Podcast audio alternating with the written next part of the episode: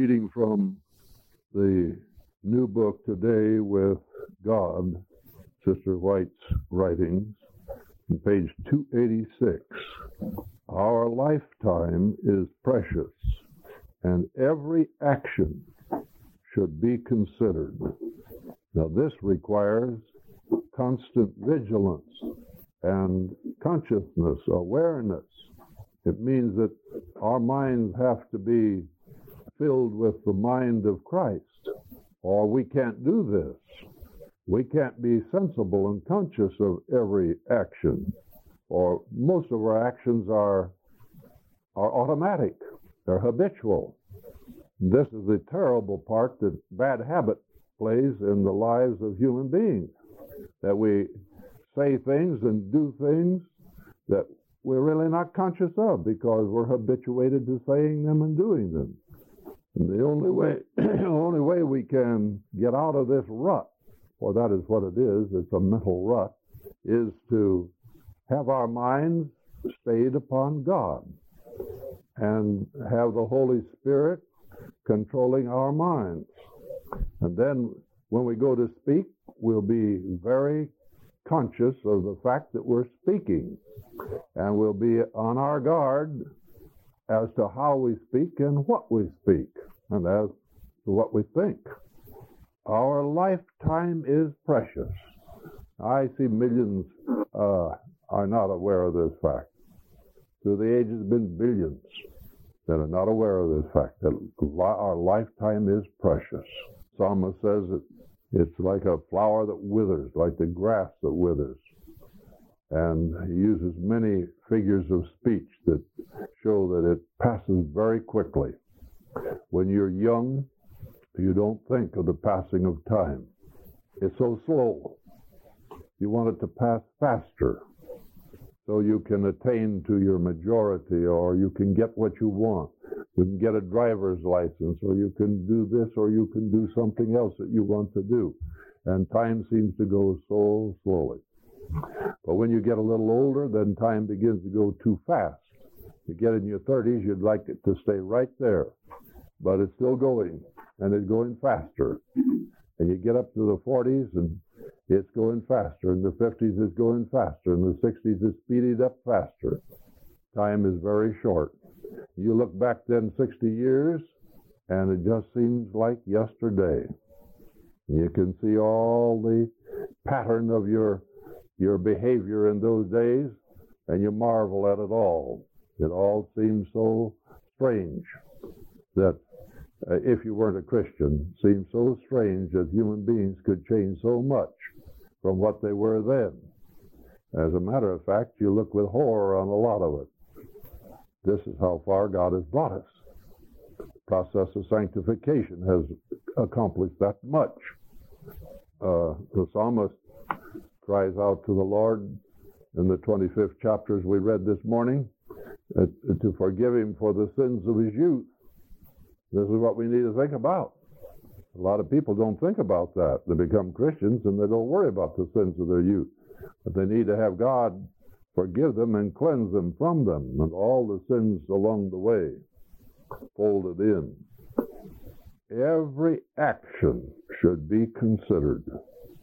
To every man is given his work, and man is accountable to God for how that work is done. Now, this is a solemn thought. Everyone has his work. Most people don't realize this. They stumble and bungle around trying to find some niche into which to fit in life. The reason for that is that they have not identified themselves so closely with God that they can hear God speaking to them. Uh, this is the way, walk ye in it. Get up and get out of the Ur of the Chaldees. Go up to the mount and sacrifice your son, or whatever it may be. Can't hear it because of the desires and the interests and the ideas that are in our own minds. Most people would have no trouble knowing what their work is if they were talking to God about it. And man is accountable to God for how that work is done. So everyone must find his work and then remember that he's accountable to God for how it is done. Each period of life, and this impressed me, each period of life brings with the passing years some special opportunities for work. And as I reviewed my my years, I could see how true this is. At a different periods, different times, there was different work to do. And if I did the work, well, that was that was fine. If I didn't do the work, I lost my opportunity to do it, and somebody else had to do it. Or if I failed in it. Yes, each period of life brings with the passing years some special opportunities for work. Now, you know what a lot of poor folk do uh, when they're uh, at a certain period in life and they're at a certain work that they don't particularly fancy. They're looking ahead uh, to greener fields, better opportunities, more compatible opportunity, more compatible work, instead of concentrating just upon this one thing and making the most of it. This is human nature, and this is what uh, causes so many feet to go astray, hunting for something that God hasn't uh, given, hasn't assigned. And each advancing year must be improved to the very best of human capability. And this is from In Heavenly Places, page one forty-eight. Let us not spare ourselves, but carry forward in earnest the work of reform that must be done in our lives. Let us crucify self. Unholy habits will clamor for the mastery. But in the name and through the power of Jesus, we may conquer. To him who daily seeks to keep his heart with all diligence, the promise is given, neither death, nor life, nor angels, nor principalities, nor powers, nor things present, nor things to come, nor height, nor depth, nor any other creature shall be able to separate us from the love of God, which is in Christ Jesus our Lord. God himself is the justifier of him which believeth in Jesus, and whom he justified, them he also glorified. All right, let us kneel now. Sister Anderson, you pray for us, please. Dear loving Heavenly Father, we thank you for thy many blessings. We thank you for the opportunity to worship thee, to study and know more of thy word on this thy holy Sabbath day. We pray that blessing and the presence of thy Holy Spirit to impress these things on our hearts. Remember those of like precious faith who are yeah. gathered together to study thy word also, that they may benefit too, for Christ's sake. Amen. Amen. And now we're going to study from Hebrews, the fourth chapter, beginning with verse one and down through verse eleven. Let us therefore fear lest a promise being left us of entering into his rest, any of you should seem to come short of it. For unto us was the gospel preached, as well as unto them. But the word preached did not profit them, not being mixed with faith in them that heard it. For we which have believed do enter into rest, as he said, as I have sworn in my wrath, if they shall enter into my rest, although the works were finished from the foundation of the world. For he spake in a certain place of the seventh day on this wise, and God did rest the seventh day from all his works. And in this place again, if they shall enter into my rest, seeing therefore it remaineth that some must enter therein, and they to whom it was first preached entered not in because of unbelief. Again, he limiteth a certain day, saying in David, today, after so long a time, as it is said, today, if you will hear his voice, harden not your hearts, Or if Jesus, and the margin says Joshua, for Jesus means Joshua and vice versa, for if, Josh, if Jesus had given them rest, then would he not afterward have spoken of another day? Now we've come to something else. Let me read this. For if Joshua had given them rest, then would he not afterward have spoken of another day? So if the Sabbath keeping, or if their Sabbath keeping, had constituted the rest that God was speaking about, then as it says here, he would not have given them another day. So there's two rest days involved in this chapter. God's rest day and man's rest day. Now back to verse two for a moment. For unto us was the gospel preached as well as unto them. Now the them were those who he is speaking about that entered not in, ancient Israel. The us are those of us in the Christian era. Now verse nine. uh, there remaineth therefore a rest to the people of God. Now the people of God are Sabbath keepers.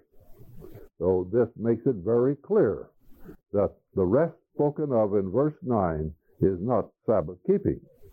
For he that is entered into his rest, that is his own rest, he also hath ceased from his own works, as God did from his. And this makes it very clear that God entered into his work. He worked one day and finished his work. He worked the second day and finished that work. And he worked right through six days, right? And he finished all his work in six days. Now he said to man that he was to do the same thing. He was to work and finish all his work in six days, and then rest on the seventh. But that wasn't man's rest day. Whose rest day was that? God. That's God's rest day. That was God's day eh, because he had worked. So then he could rest. Now, God permitted man, in fact commanded man, to rest upon that day as a memorial. Not because it was his own day, and he was resting from his own work. As a matter of fact, man's work, as the message makes clear, had just begun at that time. God commanded man to do something, and until he had finished doing what God commanded him, then he couldn't rest. His work wasn't over. Or, as the message says, that really man's work was an extension of creation. Creation was not complete on the sixth day. God's part of creation was complete, but God had saved part of the work of creation for man to do. And what was that? Uh, he was he was to multiply and replenish the earth.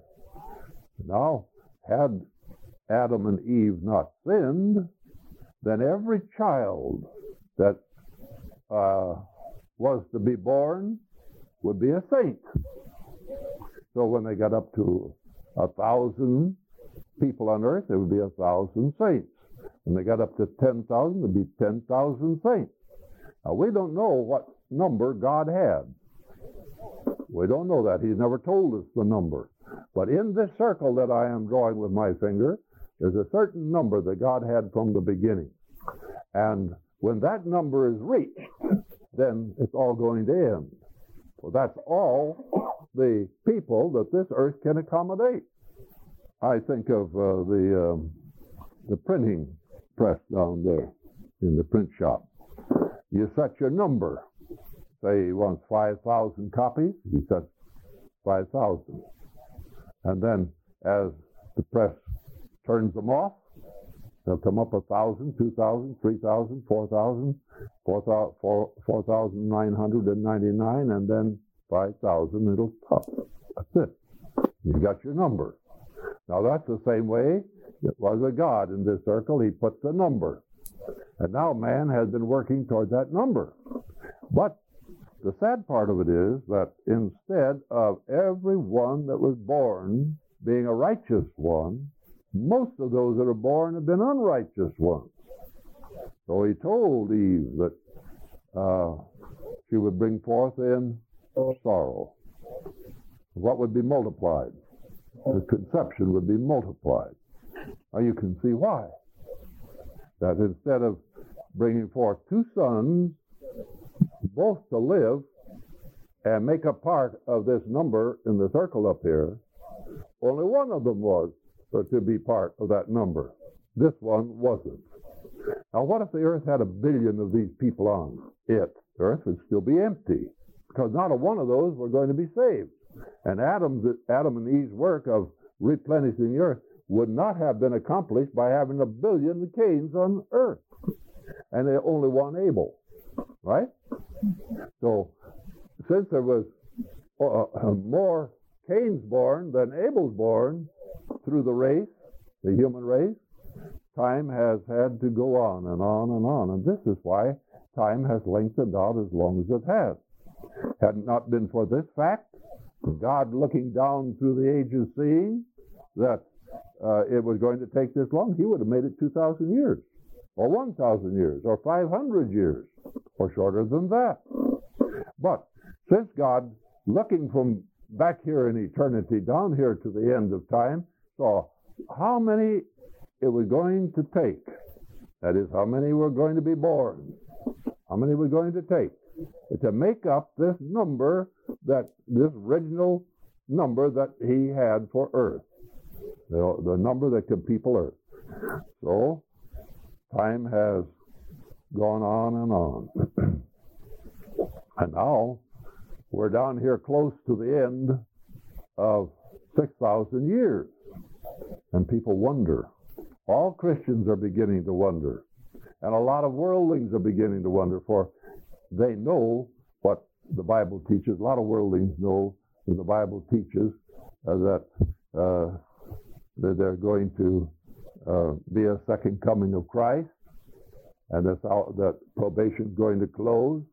And many Adventists who are worldlings know that the Spirit of Prophecy teaches that it'll be six thousand years. And many Davidians know that the rod confirms that and says it'll be six thousand years. And we're close to the end of that six thousand year period according to the chronology of the Bible. So many are uncomfortable. Many are wondering. Many are hoping that probably it won't be so, so they know they're not ready. Well, now we've got nineteen years left, no, twenty-one years left in this century, right? Yeah. twenty-one years. That's a mighty short time, isn't it? Mm-hmm. Mighty short time.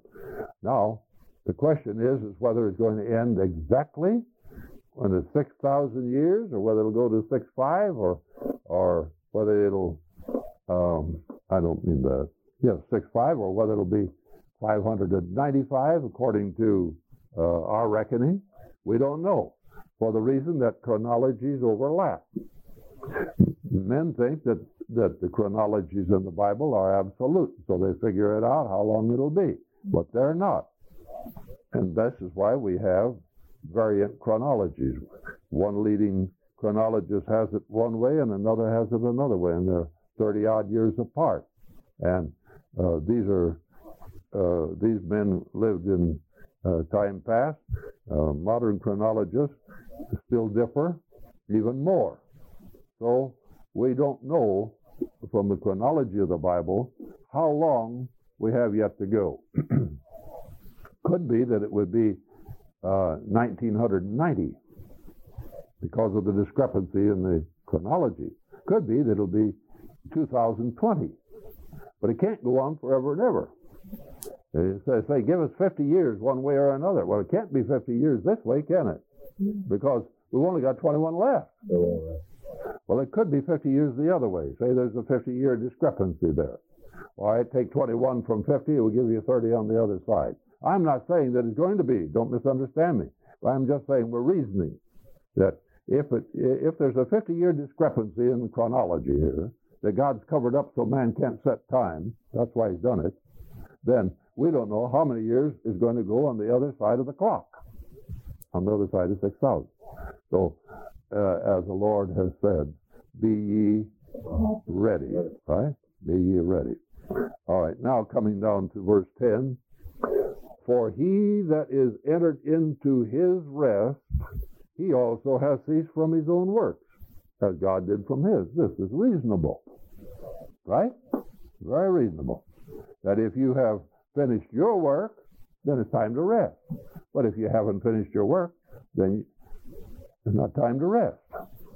God finished his work, it was time to rest. Verse eleven. Let us labor therefore, you hear this? Let us labor therefore to enter into that rest. It can't be the Sabbath because we're already keeping the Sabbath. I think this ought to be uh, manifest to everybody that the Sabbath has no connection with this rest. Well, let me put it this way. The only connection that Sabbath keeping has with this rest is that those who enter into this rest are going to have to be Sabbath keepers. That's the only connection it has, the only relationship. All right, now I want to come back to um, verse eight. For if Jesus had given them rest, then would he not afterward have spoken of another day? Now you see how intensely logical this is? Paul uh, had it lined up exactly right. That if God had given them rest back there, then he would not have spoken of another day. Verse nine, there remaineth therefore a rest to the people of God. Now, uh, Adventists don't believe this. They, they twist it all up, make it all one, in spite of the fact that it's so clear that it's not one. But you ask most any Adventist that doesn't know too much about it, and uh, he'll make it one, and most of the ministers will too, even though they know that it's illogical. Verse ten, for he that is entered into his rest, he also hath ceased from his own works, as God did from his. Now, let us review just a moment. What was God's work? The six days of creation. What is man's work?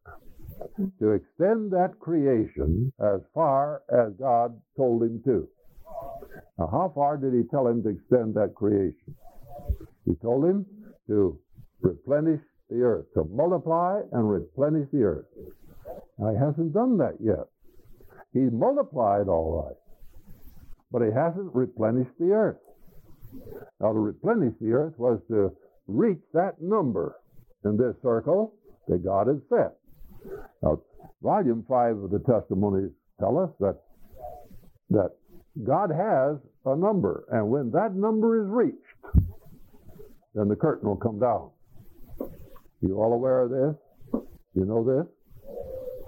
Maybe I'll read to you what volume five says here. There are two or three statements. I'm going to read but one. This is volume five, page two hundred nine, paragraph two. Now, it's just the paragraph before the one that you're familiar with about the little company standing in the light. The crisis is fast approaching. The crisis is fast approaching. Not a crisis, but this is the great crisis. The rapidly swelling figures show that the time for God's visitation has about come. What are these figures? We don't know what they are. See? It's that number that God has set from the beginning, from time immemorial. Whether it's um, a billion, or whether it's a half billion, or what, we don't know. Now, you add one hundred forty-four thousand to an innumerable multitude, plus all the resurrected of all ages, you're going to get quite a company, aren't you? So maybe it's over a billion. But compare that number with the number who have have been born into this world and died as sinners. Compare the latter uh, to this one. And then you see that they're few, very few. In comparison, taken by itself, it's a great number.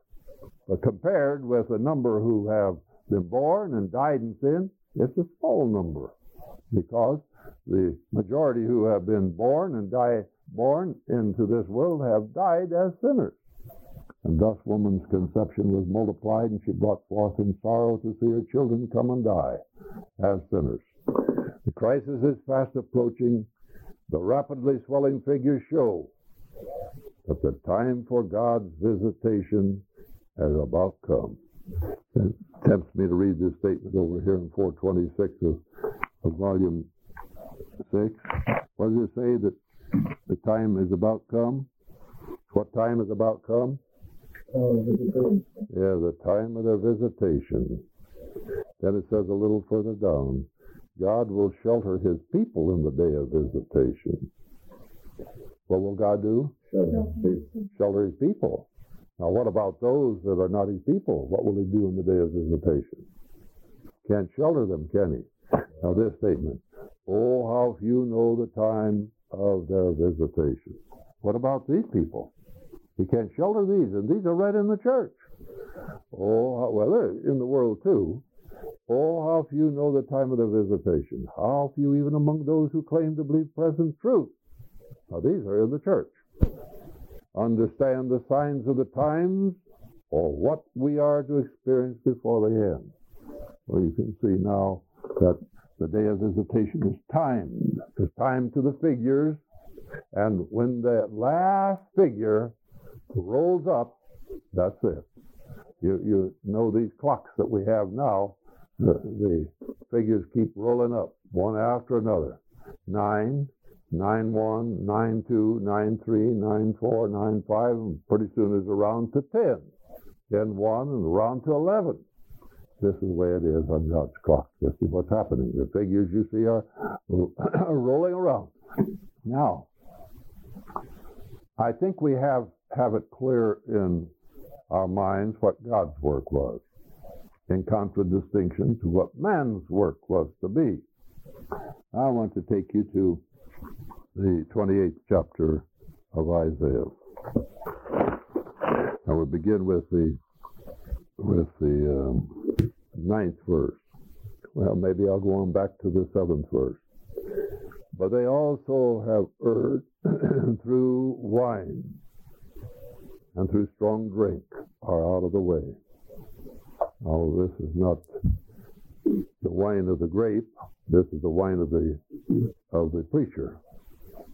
This is the wine that is doctrine. This is the wine that's in that cup, in the woman's hand. Revelation seventeen. They have erred through wine and through strong drink are out of the way.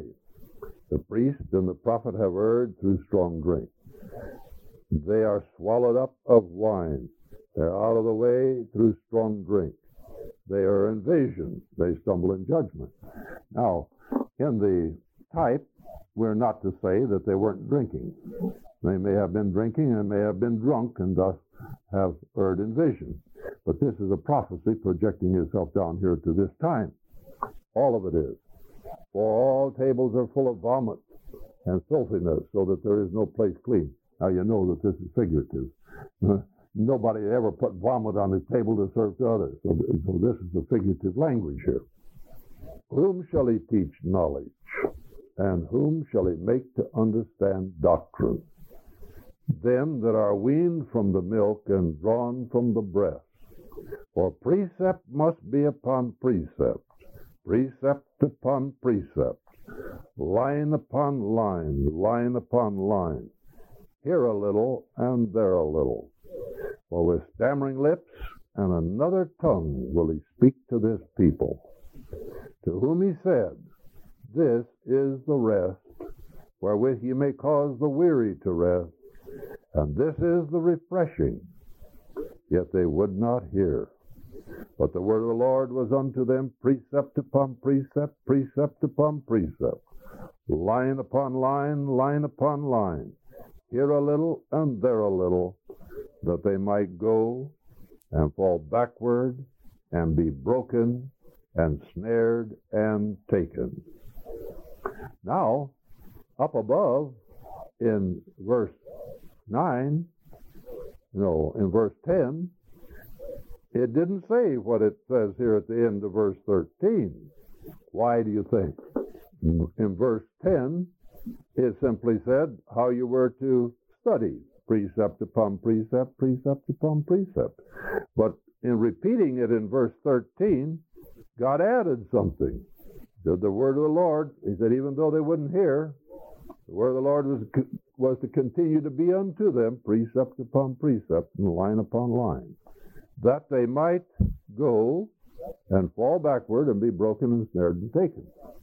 Now, when he introduced this subject, the message was being sounded to them. And so the Lord didn't say this. But after they rejected the message, then what does he say? Yes. Uh, go ahead and, and let them hear it, whether they will hear or whether they will forbear. You see? Now he said, this is the rest wherewith it would cause the weary to rest, but they would not hear. They would not hear. This is a rest that you can hear. This is the rest wherewith it cause the weary to rest. It says it's a refreshing, something you can hear. The verse above, or with stammering lips and another tongue will he speak to this people. Now, what does he speak with stammering lips and another tongue? What is it you see he speaks? Yeah. Yes, precept upon precept. What's this precept upon precept, line upon line teaching now? Mm-hmm. Yeah, what does it say right here? Teaching about this rest and about the refreshing. Latter rain. Latter rain. Yes, it's the latter rain. This is what the refreshing is, the latter rain. How you know the refreshing is the latter rain? What does the latter rain do to nature? It refreshes nature. Uh, after the former rain has germinated the seed, and the seed has come up and made uh, a good growth, and then your dry season sets in, and the ground dries up, and there's not enough moisture or nourishment at the roots, and then it's necessary for the Lord to send something more. I was just going to say that. Also, Early Writings, page eighty-six, says a refreshing order line. I'm going to read that, Gene, right there. Thank you. This is what we're going to read. And then you have Acts three. What does Acts three tell us about the refreshing? The refreshing. It says now that in the times of, or the, the refreshing that is to come from the presence of the Lord. And then it's in the times of restitution of all things.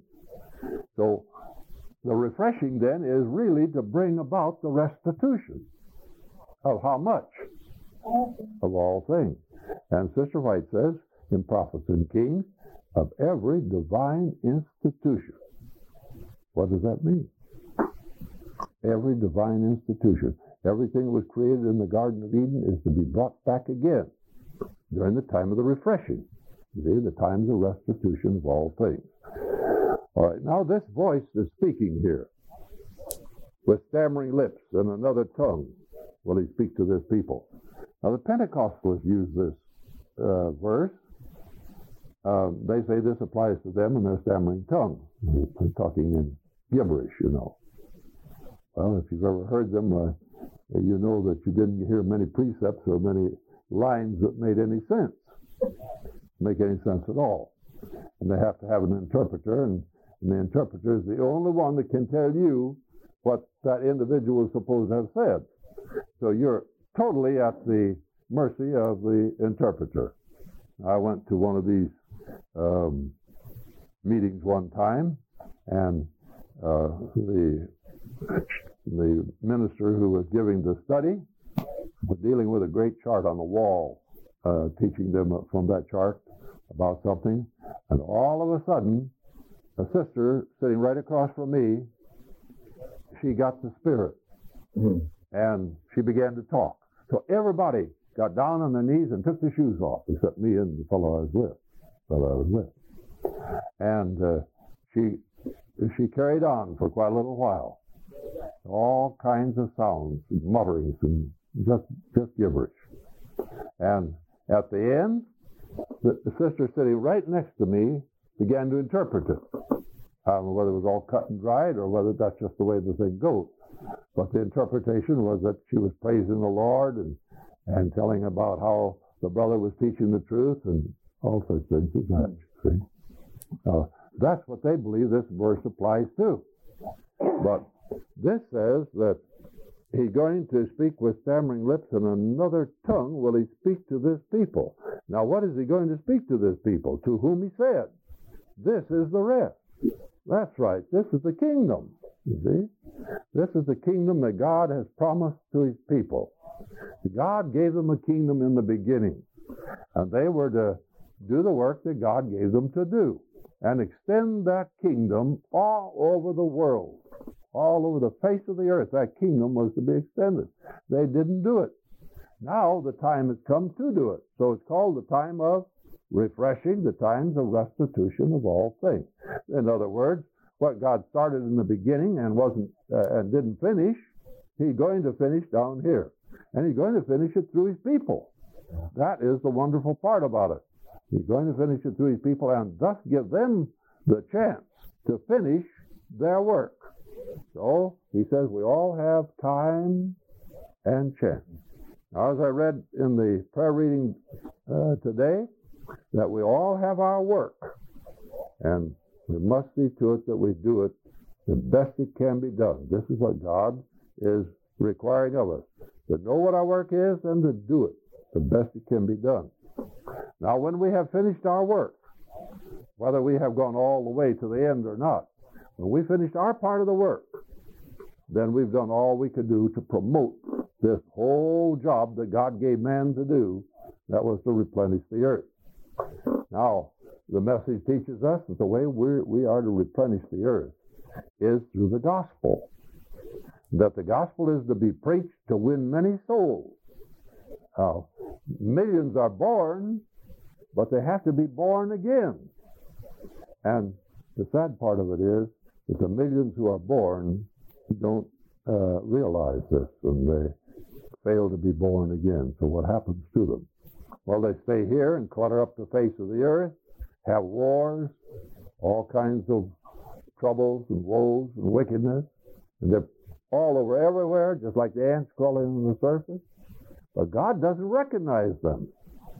He doesn't recognize that the earth is full of the saints that he intended it to be.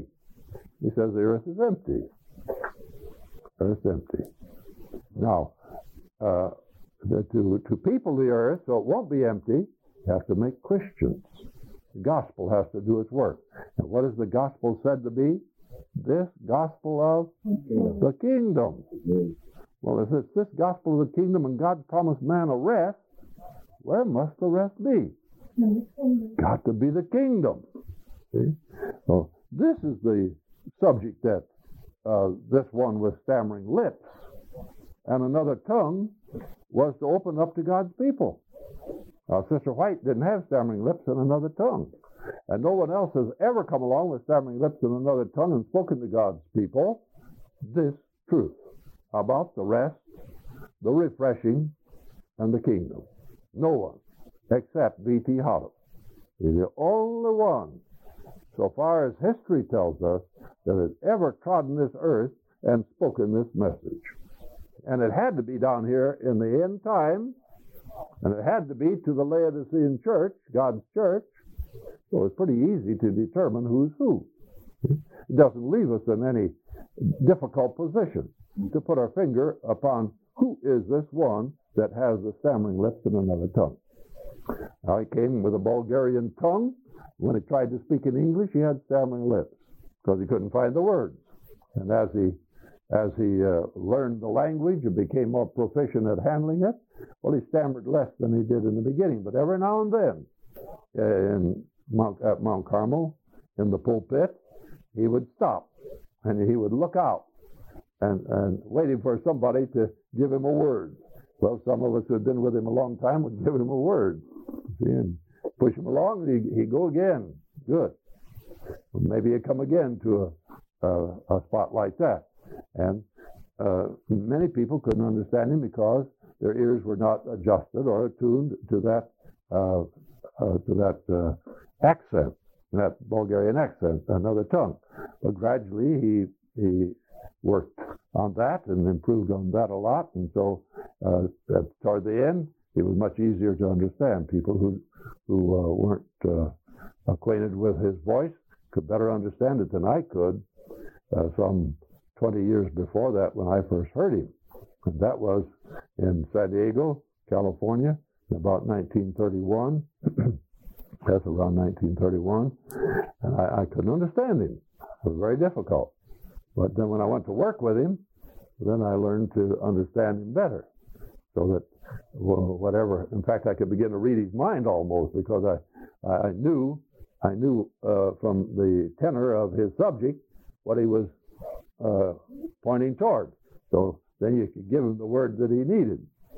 This was a frequent occurrence. All right, so you can see now that God uh, wasn't unmindful of the fact that they hadn't entered into their rest, that uh, the race of Adam had not entered into their rest. So he, he he made it clear through Paul that they hadn't entered into their rest, and that there was yet a rest for the people of God. So now that great prophetic promise stood there all these years, two thousand years almost, stood there uh, begging God's people to claim it. But they never did claim it. Now we come down to the end of time. And they're going to have some people who are going to claim this promise. Mm. They claim it. Now the ones that are going to claim it are those over here who hear these stammering lips and another tongue. Precept upon precept, precept upon precept, line upon line, line upon line, and here a little and there a little, all the way through the book. And through the testimonies too. And when it's all brought together, That the that that is the composite truth of the kingdom. This is what we have in all of its lineaments, in all of its phases and aspects. This is what we have.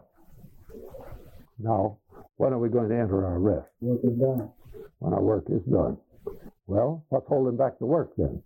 Or what's holding back the rest? Put it that way. The work is holding back the rest. And what's holding back the work? Well, I think I should read to you what's holding back the work. Uh, this is the Symbolic Code, Volume twelve, Number one, page twenty-four, paragraph one and two.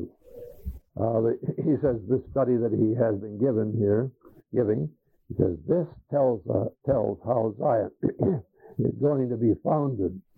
The Lord is to accomplish it. From all appearances, it looks as though we are very, very close to the fulfillment of these prophecies. Now, this was written, this was written a long time ago, November nineteen fifty-six. How many years ago was that? twenty-three. twenty-three years ago. And it looked as though it was very, very close to the fulfillment of these prophecies. Only one thing hinders it. It says it takes a, a, a lot of expensive chariots and a lot of gasoline, and you have to travel many miles, and it's hard work. I know, I, I can tell you from experience. You can run and run and run and run and think you'll find them home when you get there, and they're not there. And maybe you'll go fifty, sixty miles hunting for one. Got out of an hour one time, went down from Los Angeles to San Diego County, went way back up in the mountains, in the Cuyamaca Mountains. A good sixty or seventy miles back up in the mountain.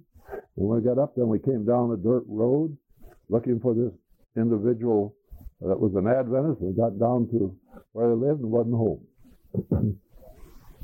One time in Maine, another brother with me, we were out hunting, and we had made this contact. They'd sent us this name and address from the office, and so we had driven down from Augusta, the capital of Maine, where we were lodging at the time, and then going out in a radius of oh, maybe one hundred miles from there. And we went down to this uh, town in Maine. I can't remember where it was now, but it was some sixty-five, seventy-five miles, something like that. And uh, we made the contact with them and studied with them and made an appointment to return. Now, this chap was a, was a builder uh, for the Adventists. And they spent their winters in Florida, and he would build churches for them down there and so on. And they were pretty prejudiced, but still they were willing for us to come back and, and lay more before them. So we made the appointment. And so uh, the day came, the next week we were to go back. So we got started around five, five thirty to get there in time. When we got there, the house was dark. Mm. Nobody there. They let us drive that one hundred fifty miles, had no conscience about it at all. This is what the hunting work entails, and a lot more besides this. Now, we sent Brother David to Africa here uh, the forepart of this year, and the poor fellow really had it rough down there, uh, where he was. Uh, even the bandits attacked one night, and they all had to run for the bush. And it wasn't very comfortable for him, for he wasn't used to it. Trinidad is not just like the United States, but Trinidad is much more developed and much more um, uh, uh, uh, there's much more available by way of clothes and food and so on. But down there it was was not so. He, I guess he didn't have a real square meal all the time he was there. But anyway, uh, he went down there to do hunting.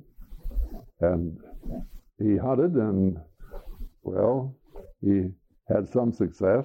I don't know how it's going to turn out in the end. Now, this is the kind of work that we have to do. Now, we've got, he's hunting, and we've got three or four others out there hunting. Brother Davis is hunting here. He had another young man with him, Brother Anderson's nephew, Mister Anderson's grandson, and uh, there are still others who are going around doing the best they can. These are the hunters.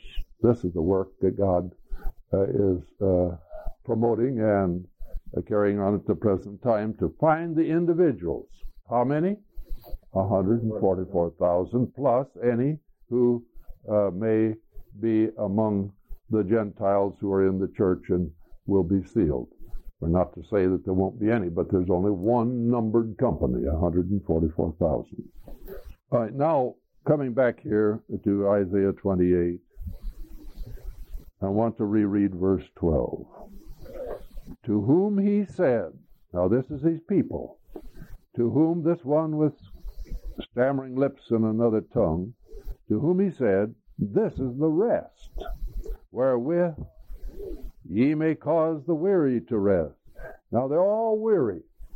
Jesus said, uh, speaking to the weary, said, come unto me, and I'll give you rest. Well, he was talking about rest from sin, no question about that. That when we lay our burden upon the Lord, then we have rest from carrying that heavy burden. But that wasn't all that was involved. That's all it was, in, that was all we understood it included. But Jesus put into that word rest all that all the rest of us to be. Not only the rest from sin, but when finally the rest from sin is completed, then what are we going to have? Our own rest. And the message says that God will make a memorial to a, to to affirm the fact that we have entered into our rest. Now, what that memorial is going to be, we do not know. But when it's all over, you're going to make that memorial that is going to uh, be a uh, an affirmation, and also a confirmation of his word that we have entered into our rest. That'll be interesting. Uh, we'll want to see that. But now another uh, interesting point here, that this one with stammering lips and another tongue has opened up the subject of the seven trumpets. And the message shows us how the seven trumpets in nature parallel the seven days of creation. In a way, I'm not going to go into that now. And also uh, the seven last plagues. Now, the Lord finished his work in this, on the sixth day. The Bible shows that we finish our work under the sixth trumpet. This is what Revelation ten eleven show you. Or maybe I'll read it to you quickly here. Revelation ten, verse seven. But in the days of the voice of the seventh angel, when he shall begin to sound, the mystery of God should be finished, as he hath declared to his servants the prophets. Now, chapter eleven, verse fifteen, and the seventh angel sounded, this is the trumpet angel, and there were great voices in heaven saying, the kingdoms of this world are become the kingdoms of the Lord, our Lord, and of his Christ, and he shall reign forever and ever. What trumpet is this? The seventh. This is the end of it all. Now the seventh runs through the close of probation. That is, through the time of the seventh last plague. But the sixth trumpet ended the close of probation. And that ended man's work. See? That's what this shows you here. Now, God ended his work in the sixth day. We ended our work in the sixth trumpet. Now, it'll be about six thousand years. So maybe these folk who believe that a day stands, one of those days stands for a thousand years, are not so far off after all. And it's going to take us a thousand years for each day to do what God did in twenty-four hours. Why? Because of sin. Because of the, what happened in the Garden of Eden and disobedience to God's will. Now all that has to be overcome by the gospel. Make saints. Make saints out of sinners. This is a very difficult thing. It isn't hard to make human beings, but it's hard to make saints out of human beings. So when he gets down here to the end, we'll have had millions and millions and millions of human beings made only to perish finally, to be destroyed, to be annihilated. Is that what the trumpets teach? To be annihilated. Not only just destroyed here, but annihilated forever, you see. And only a little handful, comparatively, to be saved, uh, to enter into that rest with the Lord. That's a wonderful day coming, a great day for the righteous, a dreadful day for the wicked. Now the refreshing. The rest, the refreshing. People have never conceived before that this rest was the refreshing. As a matter of fact, they've never understood completely what the refreshing was. In truth, the Adventists themselves don't realize what the refreshing is. We, we've never known precisely what the refreshing, refreshing comprehended. Now the statement that Eugene referred to, here on page eighty-seven, it says, at that time, the latter rain, or refreshing from the presence of the Lord, will come to give power to the loud voice of the third angel. Now, why does the refreshing come?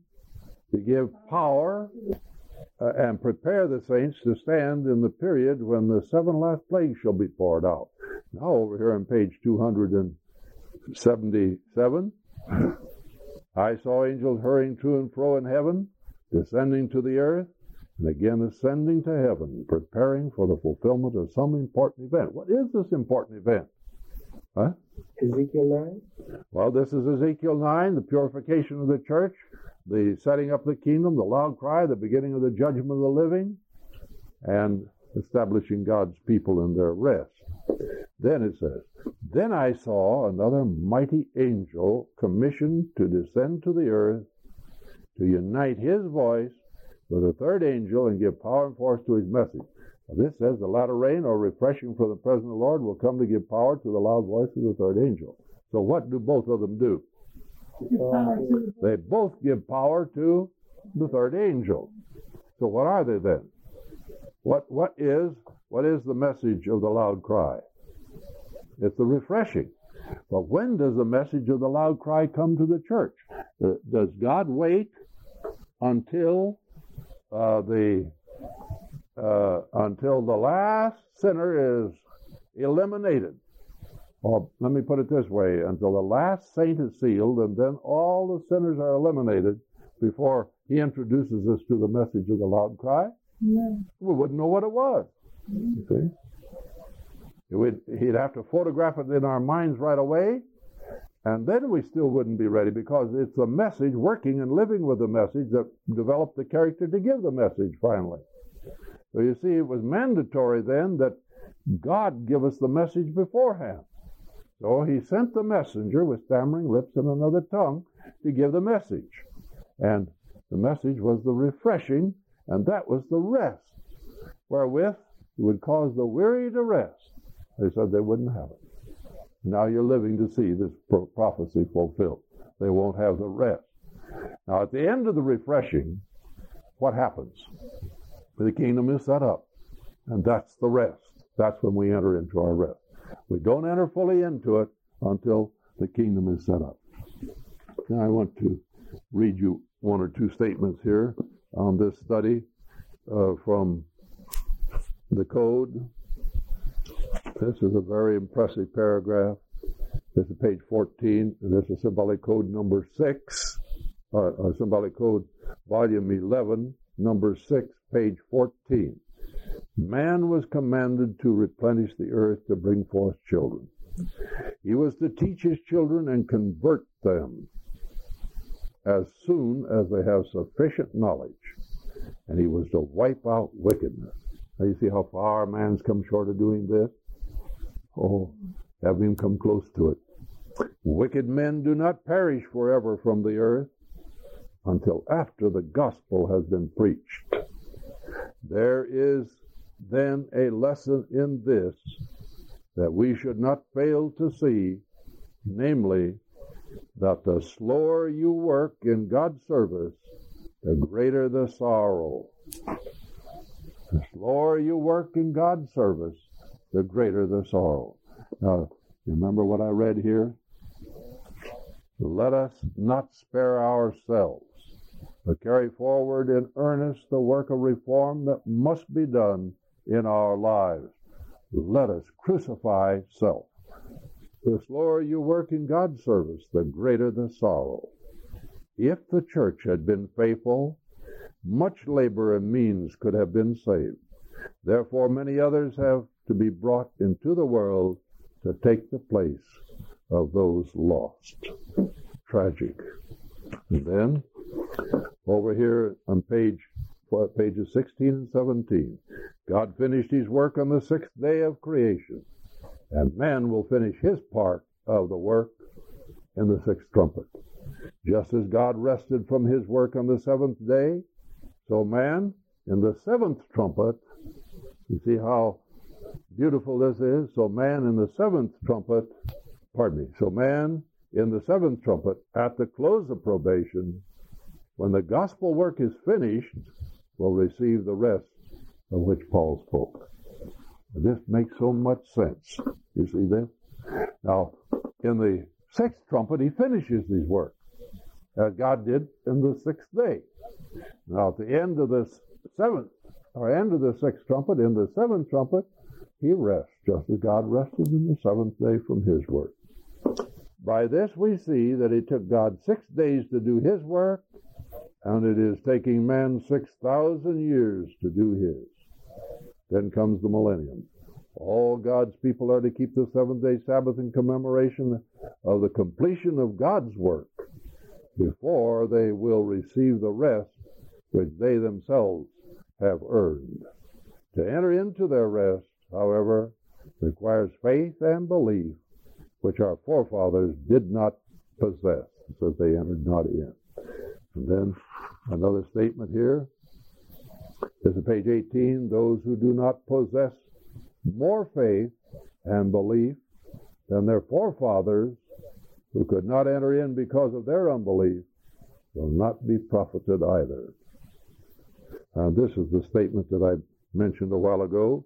After the close of probation, God is to make a memorial, forever affirming that we have finished our work. And now, in conclusion here from this last page, are you doing all you can to help replenish the earth with saints? Are you growing daily in faith? Now, this is a terribly serious question. Are you growing daily in faith? Do you see that the just shall live by faith? Are you mixing faith also with corresponding works? Are you doing all you can to help replenish the earth with saints? Brethren, these questions are solemn ones, especially when one contemplates the thought that o- the only way we can really rejoice in God's creation is to have a part in it. Think of this. The only way we can really rejoice in God's creation is to have a part in it. So, these folks that know not God or are disobeying God, they really do not uh, rejoice uh, in in being here on earth. They can't. They have no part in extending the creation that God uh, left for them to do. It was for this very reason, born of God's everlasting love for man, that caused him to grant to man so great a part in establishing the world after his righteous order. And the Lord has given us in this day an accurate and reliable blueprint in his eleventh hour message that has come through stammering lips and another tongue. So that none of us need err in knowing how great a privilege we have to be a true witness for him in word, deed, and action. Let us not, therefore, put off the work and thus prolong the world's sorrow and suffering, but let each of us be among those who shall fulfill the purpose for which we were created, verily to help bring about complete and true rest and everlasting joy. God has faithful ones who will do it. Will you be one of them? Now, these are the solemn questions that come to us, especially this one of doing our work. That if God has called us and given us a work to do, and we fail to do it, not only do we uh, uh, cheat ourselves, but we cheat others, because our influence could have influenced them for the good. So if we are not what we should be, somebody else is going to suffer too, besides ourselves. And I think of of the way the work crawls along, just creeping, inching along like the inchworm, you know. And it can't be for any other reason than the opposite of this here. Let us not spare ourselves. We are sparing ourselves, but carry forward in earnest. And not carrying forward in earnest, the work of reform that must be done in our lives. Let us crucify self. This is the thing. If we crucify self, die to self, then the Lord is going to make our efforts efficacious. They're going to accomplish what uh, they, they are supposed to accomplish. We'll see the work speed up. I don't know what it's going to take to wake up most Davidians. Got a letter here recently. I don't know who it was that Uh, this person was speaking about, and I don't need to know, but um, said that supposed to be a good Davidian, and uh, as they ate, after they got done eating, took two glasses of cold water and tossed them off. You see, that is as far away from the practice that the Spirit of Prophecy enjoins upon us as one can get. Better eat a piece of meat than do that. Piece of meat's not going to hurt you half so much as that. And uh, not suppose this individual wouldn't touch a piece of meat. I toss off two glasses of cold water. It's bad enough to go out and get a glass of cold water from the refrigerator, I tell my boys, and put it down in your stomach and chill your stomach. It's not good to do it. And the Spirit of Prophecy speaks against it. Now, if we can't come up on things like this, how are we ever going to come up on the big thing? What did Jeremiah say about it? You recall? Jeremiah the uh, Jeremiah twelve, verse five. If thou hast run with the footmen, and they have wearied thee, then how canst thou contend with the horses? And if in the land of peace, wherein thou trustedest, they weary thee, then how wilt thou do in the swelling of the Jordan? Well, if we can't if we can't deny ourselves and crucify ourselves to all of these little things, these little foxes that eat the vines up, how are we going to stand then in the swelling of the Jordan? And if if all Davidians would really get in earnest, as this statement said, really get in earnest and go down the the checklist to see how they are checking out against the standards of the message, then they would come up higher. You see? We would We would then observe how we talk, observe how we work, observe how we dress, and observe how we eat, and observe how we relate ourselves one to another. There's a great uh, expanse of, of room out there for us to come up on, much room for improvement. And as we get serious and earnest, crucify self, what's God going to do? And God's going to work then. So, folks, this, this is, uh, Brother Ellis is wont to say, this is an individual matter. The individual matter is right. But Brother Ellis has always got it twisted around so that it's an individual matter in getting the message to the church. That is, if God's got a message, it's just an individual matter. Well, it is an individual matter. It is a, a very serious individual matter, but it's also a matter of getting the message to the whole church and being responsible for uh, the the reformation that that the message calls for. And now we are responsible for both. Responsible for the reformation in our own lives. That'll recommend it to others. If if the church sees reformation, reorganization in us, then we can go to them and talk reformation, reorganization to them, and revival. You have any thoughts about this? Uh, I only want to say that the work is plenty. The work is what? The work is plenty. Plenty. But the laborers are few. That's right. And uh, I'm wondering if laws and regulations of the land, laws of the states, uh, can really impede, or it does impede, whereby people to whom that um, have the ability would like to come to, to the source where they can um, get to learn, so that in return they can move out to to scatter the leaves, as it were, as autumn.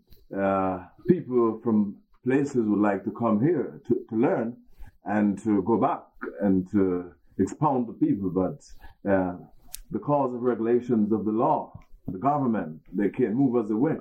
And that, I think that helps to um, impede the work of God from going on as wish. Well, the answer to your question is simple.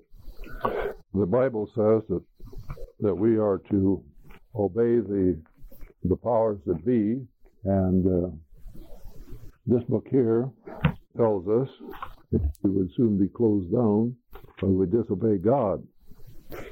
Uh, attitude toward the civil authorities. Volume six, page three ninety-four, paragraph one.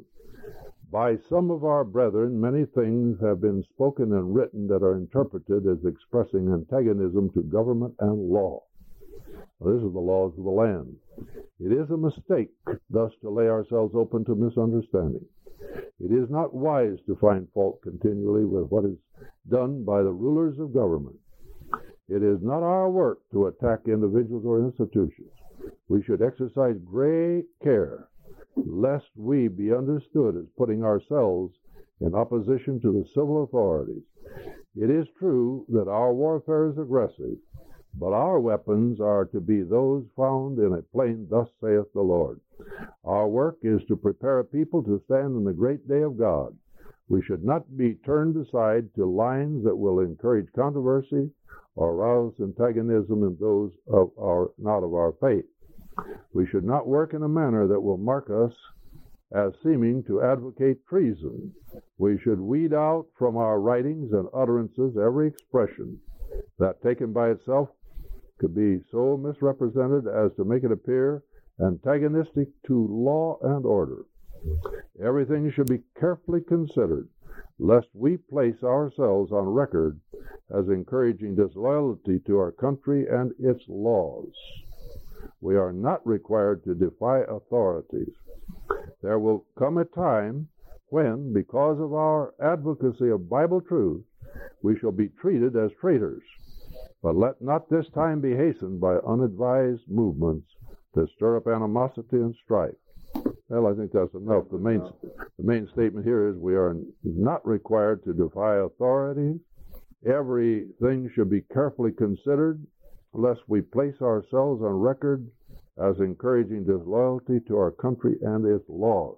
Now, we're having a hard time in other countries. Much more difficult time than here. Uh, they can only go in for three or four weeks. This means that we lay out quite a an expenditure of means to get them in, and then they can only stay a short time. Now, we never had this problem before, but we have to respect the laws of these governments. We can't do anything about it, though it's a hardship upon us, a real hardship financially. Now, we sent Brother Brown from Trinidad over to Saint Vincent, and he went over with, with uh, goods to help them because of the earthquake over there. I mean, the... Uh, the the, uh, the eruption, the volcanic eruption. He went over with goods, and we've sent uh, quite a bit of goods since, that is, different Davidians, and sent money over there too. But they would only give him, uh, what did they give him, four weeks or five weeks? Five weeks, I guess it was, wasn't it? A month. A month? Gave him a month. Once upon a time, a Trinidadian go into Saint Vincent and stay forever, you know? Just like a Jamaican could go over to Grand Cayman and stay as long as he wanted, and vice versa. Now you can't do those things anymore. All right. So Brother Brown's work wasn't finished. It just started. So he went, went and appealed, or he was going to appeal, and he may not have gotten it. But he happened to meet somebody that, that one of the brethren knew, and this sister or this lady uh, worked it out for him so he could get another month. So he got two months. So we spent all that money for two months, and his work was not finished at the end. So then Brother David stopped on his way back, and uh, it cost him a little bit. Uh, he was going to some of the other islands. It cost him a little bit more, but he got to stay for a few days, and this is the way we're having to work it. Now, when we sent the brethren from uh, Trinidad over to Jamaica, two of them, and they were working, and they were getting interest, but they couldn't stay. And they went back to get an extension. They wouldn't give it to them. Had to go. All that money, the trip from uh, Trinidad there, and all the expense there, and yet they couldn't stay. But yet we have to respect the laws of the land, even though we don't we don't feel that the laws are just, you see. That's right. Don't feel they're just. The work will always be backlogging. Yeah. Well, really, really in one way, Brother uh, Mackenzie, it, it, it really won't, for this reason. that the Lord the Lord knew all about this. Yeah. See? And the uh, and all God's plan was predicated, built upon just what God saw would be right here now. The very thing that we have, you see. So uh, oh, oh, oh, the, the work as God uh, is is uh, is is structuring it and uh, carrying it forward takes into consideration these obstacles and hazards and impediments, you see. Yeah. Now the hunters have all this to meet up again. Now when Brother uh, David landed in, uh, what was the capital there? In Africa, where he was. Anyway, where his plane landed, he had to take another plane, and I guess they spotted him right away that he wasn't a, a Nigerian, and so they came up, started to bargain with him that if they give him so much, he, they would get him on that plane. And this is the way they work it, you know. And uh, fortunately, David stood his ground, and and uh, the fellow gave up. But this is what they do. They'll uh, they'll get as much out of you as you can, as they can, and make it as tough for you as they can. And you may get there with your luggage, and you may not get there with your luggage. A lot of a lot of uh, difficulties involved.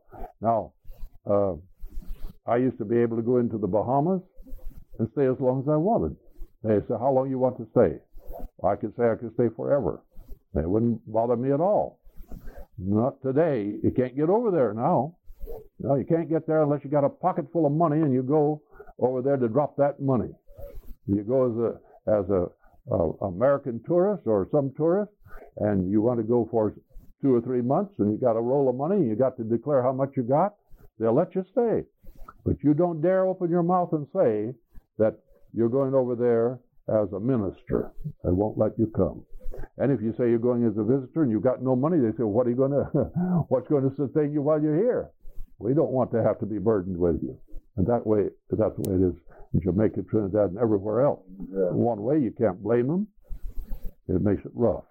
But if we were, if we were to disregard the law in any phase, we would soon be apprehended. God would see to that, because God has bid us not to do that. And if we are apprehended, they'll close us down. The time will come when the, I'm sure the authorities will come down on us anyway. They'll come down on us anyway. And they can. And if we don't have a clean record, it's going to be just that much tougher. So all these things are a test of our faith, not trusting God, because yeah, it's in God's hands. It's nothing difficult for us, but God never do wrong. I don't like it when I have to, uh, when they require me to have a vaccination or something like that. I think I think that's wrong. But they require it. So if I have to have it, I have to have it.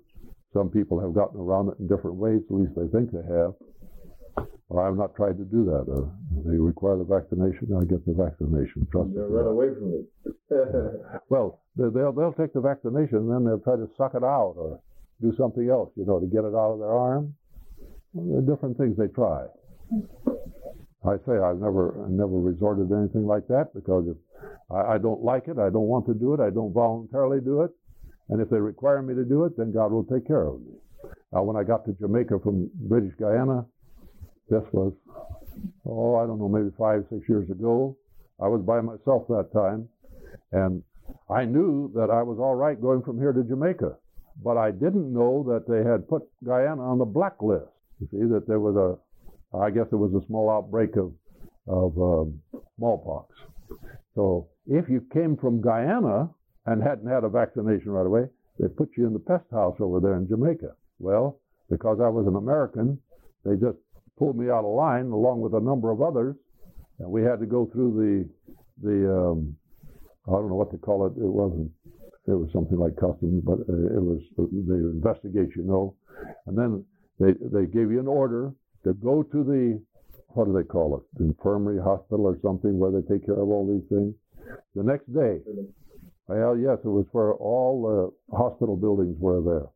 And we went the next day, I think Brother Edwards took us, we went the next day, had to sit there for two hours waiting for the doctor to come. There'd been a little flooding up in the, Uh, in the interior where he came from, and he couldn't get down so fast, so I had to sit there for a couple hours waiting for him. And uh, he asked me some questions and told me to watch it carefully, and, and that was about all. But it was a nuisance, and they they did, stood upon that that order. Well, I didn't like it, but I had to conform to it, and I had to be uh, I had to be uh, peaceful about it, or I'd have gotten myself into more trouble. They'd have put me there right in that uh, place. And I had to stay until they fumigated me good, you see. Do you have anything else? Anybody? Brother Anderson? No, I was just thinking the, the way this work is, our work is finished. Paul speaks of it as the foolishness of preaching. Oh, yes, right. Foolishness of preaching. That's what it's going to be. Foolishness of preaching. That's the way they regard it. Oh. Mister Anderson? No, I was thinking she made the statement today that um, it wasn't about preaching, but so much was the unction of the Spirit.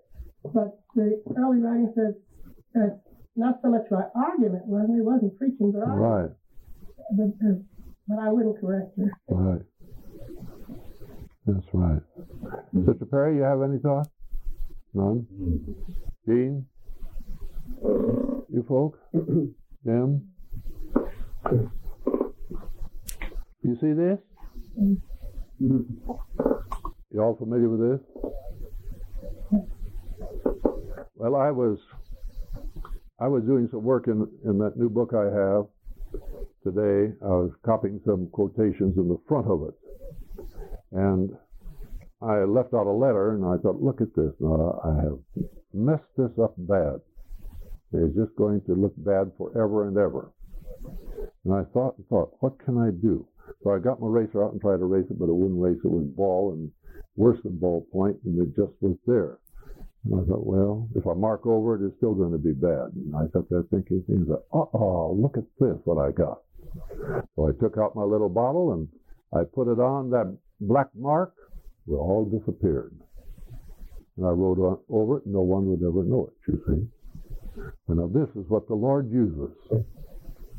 This is what Malachi tells us. He's going to white out our sins, make them white as can be. Now, we fall into sin. What do we What do we do? We ask the Lord to put some of this on and cover it all up so God doesn't see it at all. That's actually what God does. Now, it's the blood of Christ that does this work. This is this is called liquid paper. It's a correction fluid. I don't know just what they have in it. But it won't do what the blood of Christ will do. This will only take out a black mark or, or something that you, some error you made, some mistake on a piece of paper. But the blood of Christ will take it out of our soul, cover it up. And if we, if we keep ourselves in His hands, it'll stay covered up. This is the marvelous part about it. It'll stay covered up. Actually removes it, you see, until finally that thing that caused this error is gone from us. Or by grace, we've overcome it. So this is what we need to carry with us. We need to carry with us this little bottle, figurative of the blood of Christ, constantly. And This is what's going to keep us in the race. If we don't have it, we're going to be in trouble. Our sins will accumulate. When we come to the judgment, there'll be a whole long list of sins that's never forgiven, never confessed, and never forgiven. And that'll be a tragic day. This is what happened to them, as it says, and they didn't enter into the, into the rest that God had for them. So, folk, let us keep this in mind, to be acutely conscious of this fact all the time, that as we retain justification, we won't sin, but if we do fall into sin, then we have an advocate. Oh. Right. All right, let us kneel. Father, we thank you for the time you spent here this afternoon. We pray you that God would help us to remember the things we have heard. Yes, Lord. Dismiss us with thy blessings. We pray thee for Jesus' sake. Amen. Amen.